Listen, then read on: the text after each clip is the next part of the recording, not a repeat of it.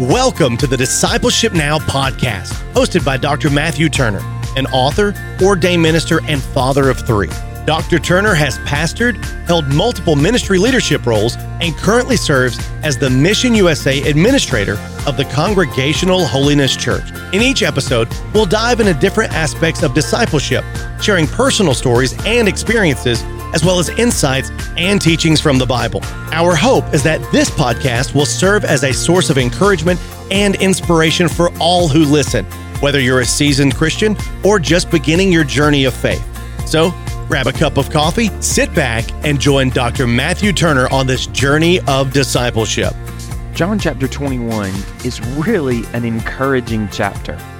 It focuses around one particular disciple for the most part in this chapter, but it is one of the most beautiful and encouraging place in scripture where Jesus opens up his heart and his arms to Peter after he miserably failed the Lord.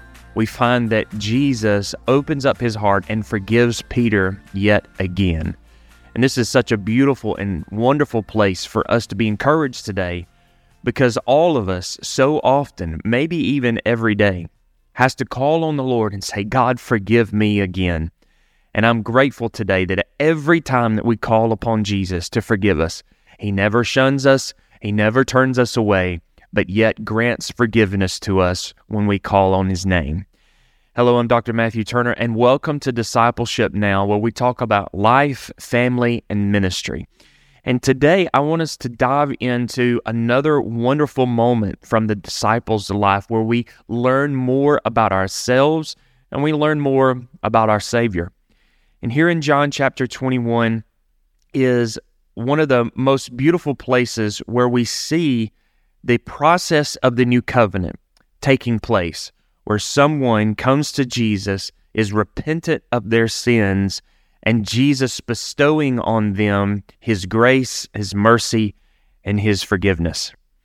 You remember in the Old Testament, the process of being forgiven was quite extensive and, and really something that had to be planned out and something that was extremely costly to the individual.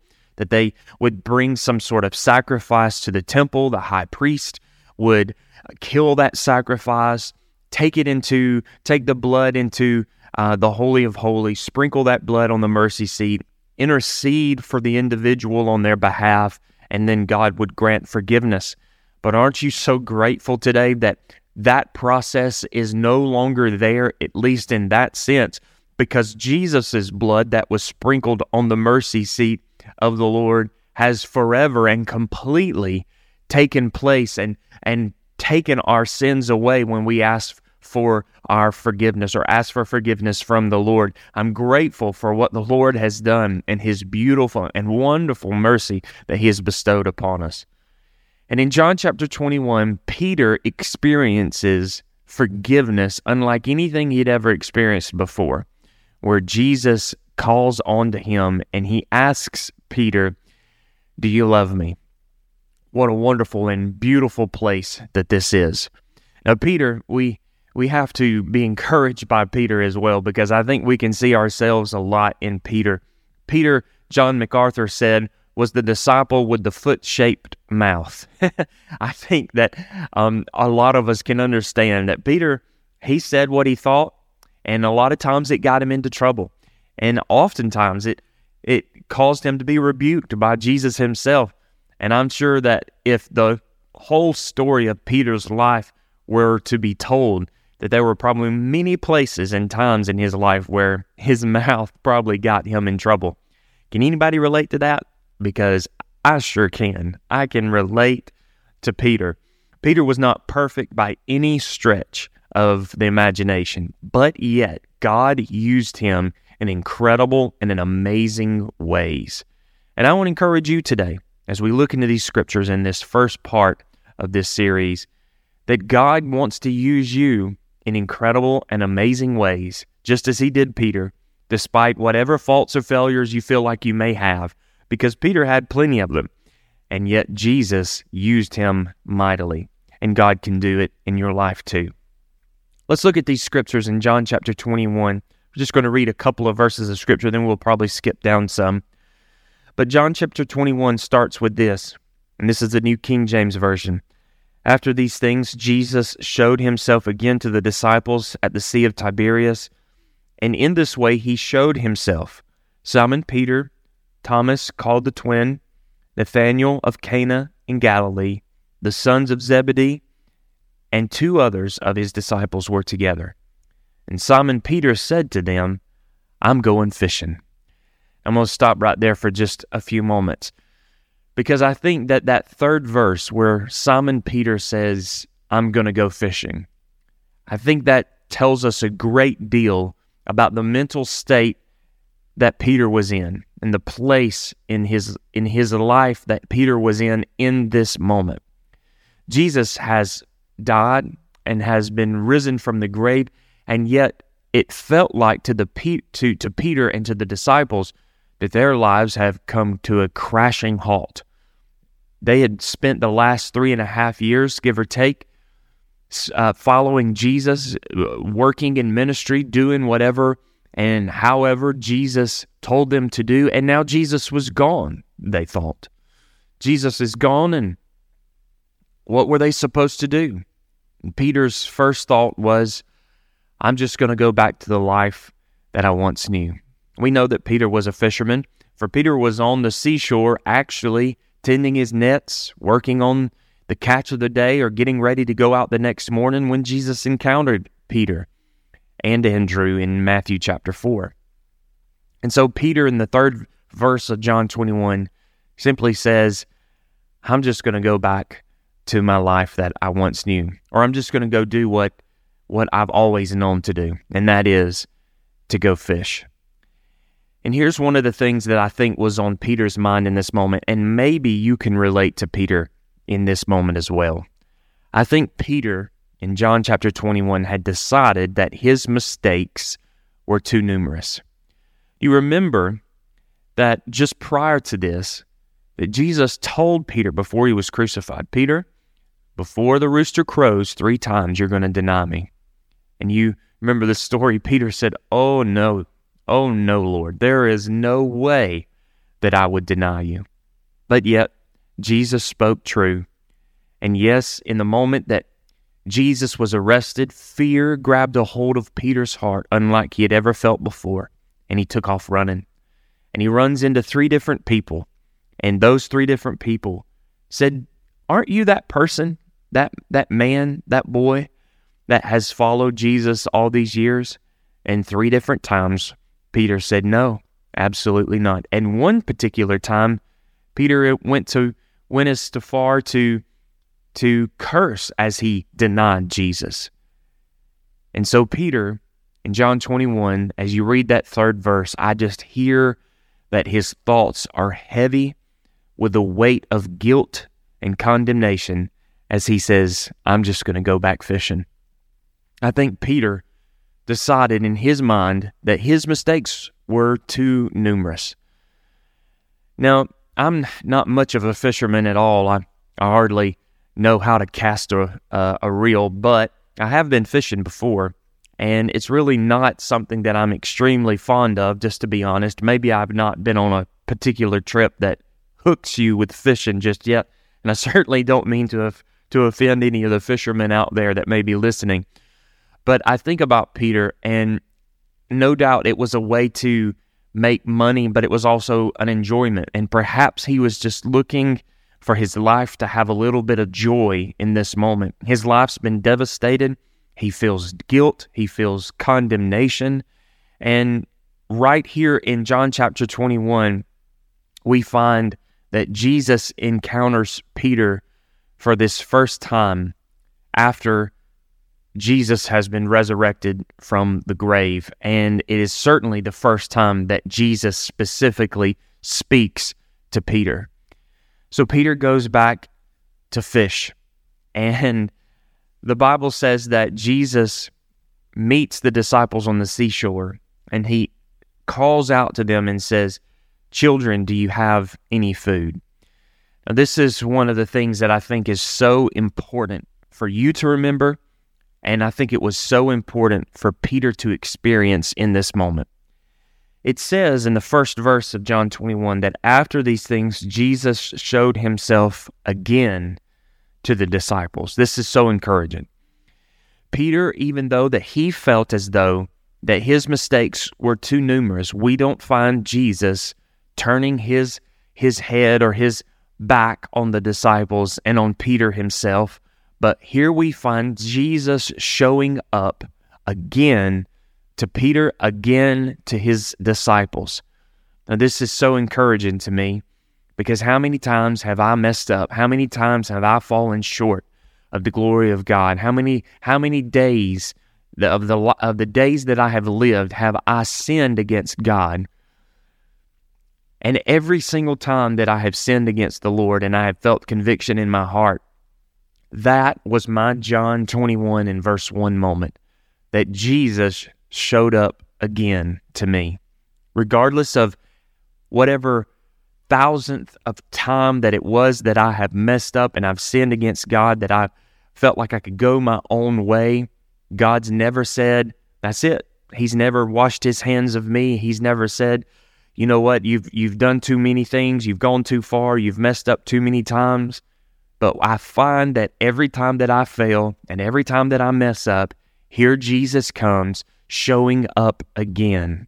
And that's what I want to encourage you with today. Maybe you're listening to this today, and this is the moment that Jesus is showing up to you again, where he's coming to you and he's saying, Listen, I know that you have failed absolutely you've messed up you've made a mistake and you need to you need repentance you need to ask me to forgive you but Jesus is saying here I am I'm coming to you I'm I'm showing up again. I died on the cross not just to forgive you of your sins one time, but every time that you fail, you ask for forgiveness, and I'm going to forgive you.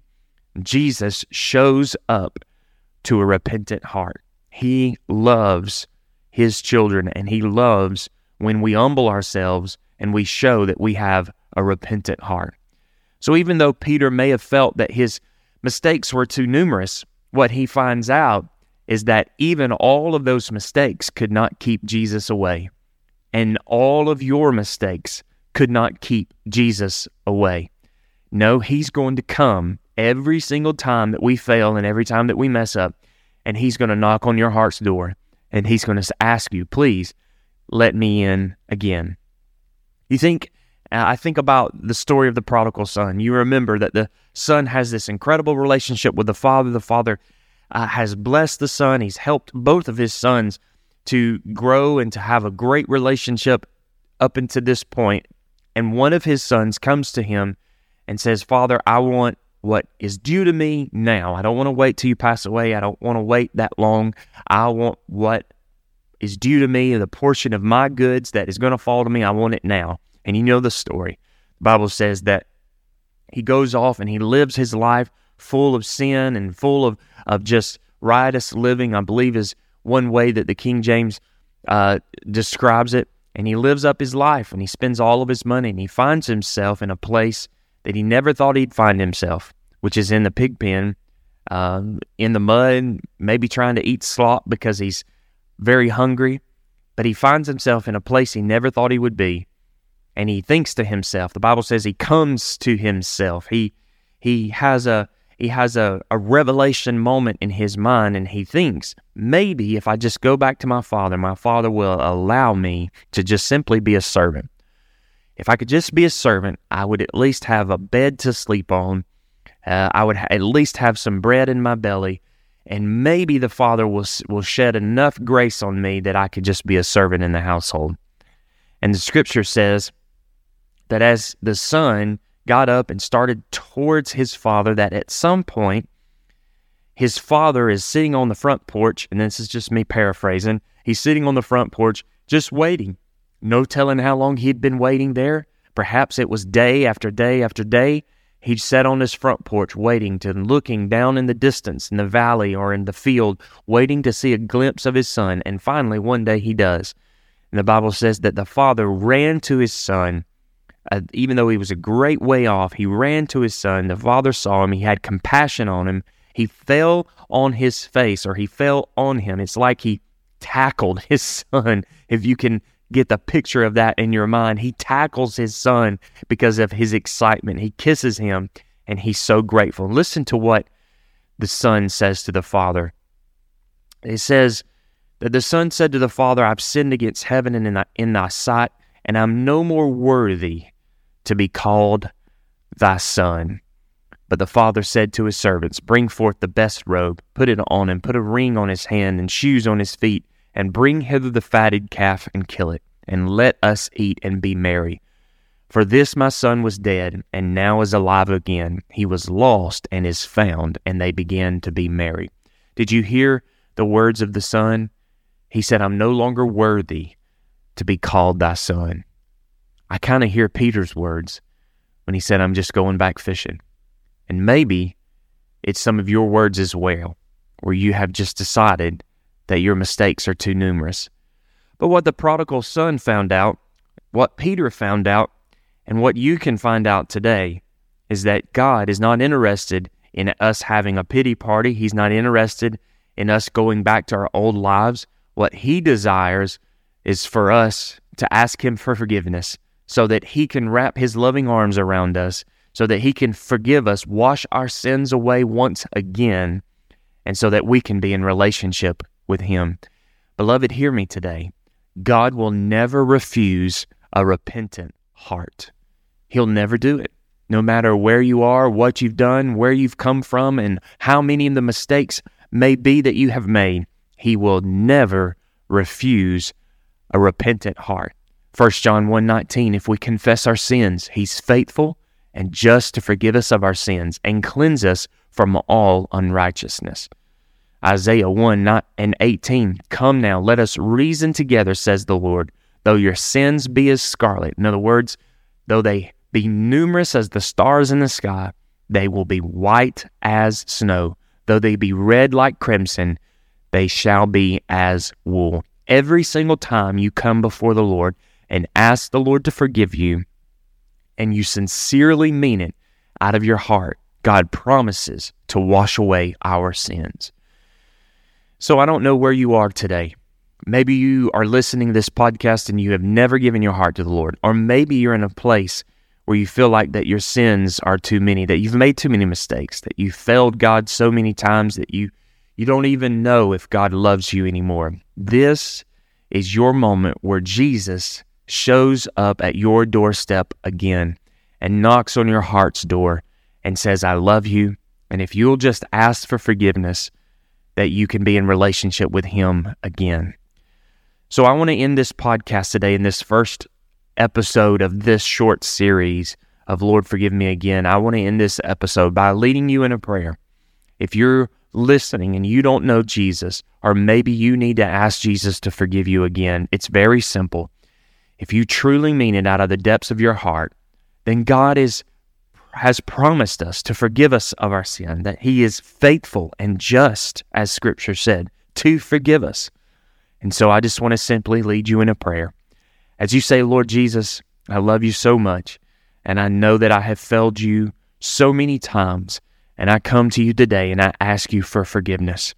Lord, have mercy on my spirit. Have mercy on my life. I'm sorry for what I have done, and I ask you to forgive me. Make me, Lord, uh, whiter than snow. Wash me of your sins. I make you Lord and Savior of my life. I love you today. In Jesus' name, amen. Beloved, if you've prayed that prayer today and you truly meant it out of the depths of your heart, then the Bible tells us that you are a new creation, that all the old things have now passed away and everything has become new. No longer does God look at you and see all of your sins, but now He looks at you through the blood of Jesus Christ, and that makes you perfect in His eyes. Isn't that amazing? Praise the Lord. If you have prayed that prayer, your next step is to tell somebody. I would love for you to reach out to me on my website, Matthew Turner, MatthewRyanTurner.com, or tell somebody around you. Call your pastor, call your friend, tell your spouse, your children, whoever you can get a hold of. Tell somebody that you have given your heart to the Lord today. And join me next time as we look at the second part of Lord Forgive Me Again and this beautiful story in John chapter 21. Until next time, may the Lord bless and keep you. Thank you for listening to the Discipleship Now podcast hosted by Dr. Matthew Turner. We hope this episode has encouraged and inspired you on your faith journey. Don't forget to subscribe and share with others who might benefit from these conversations. Until next time, keep seeking Jesus and growing in your discipleship journey.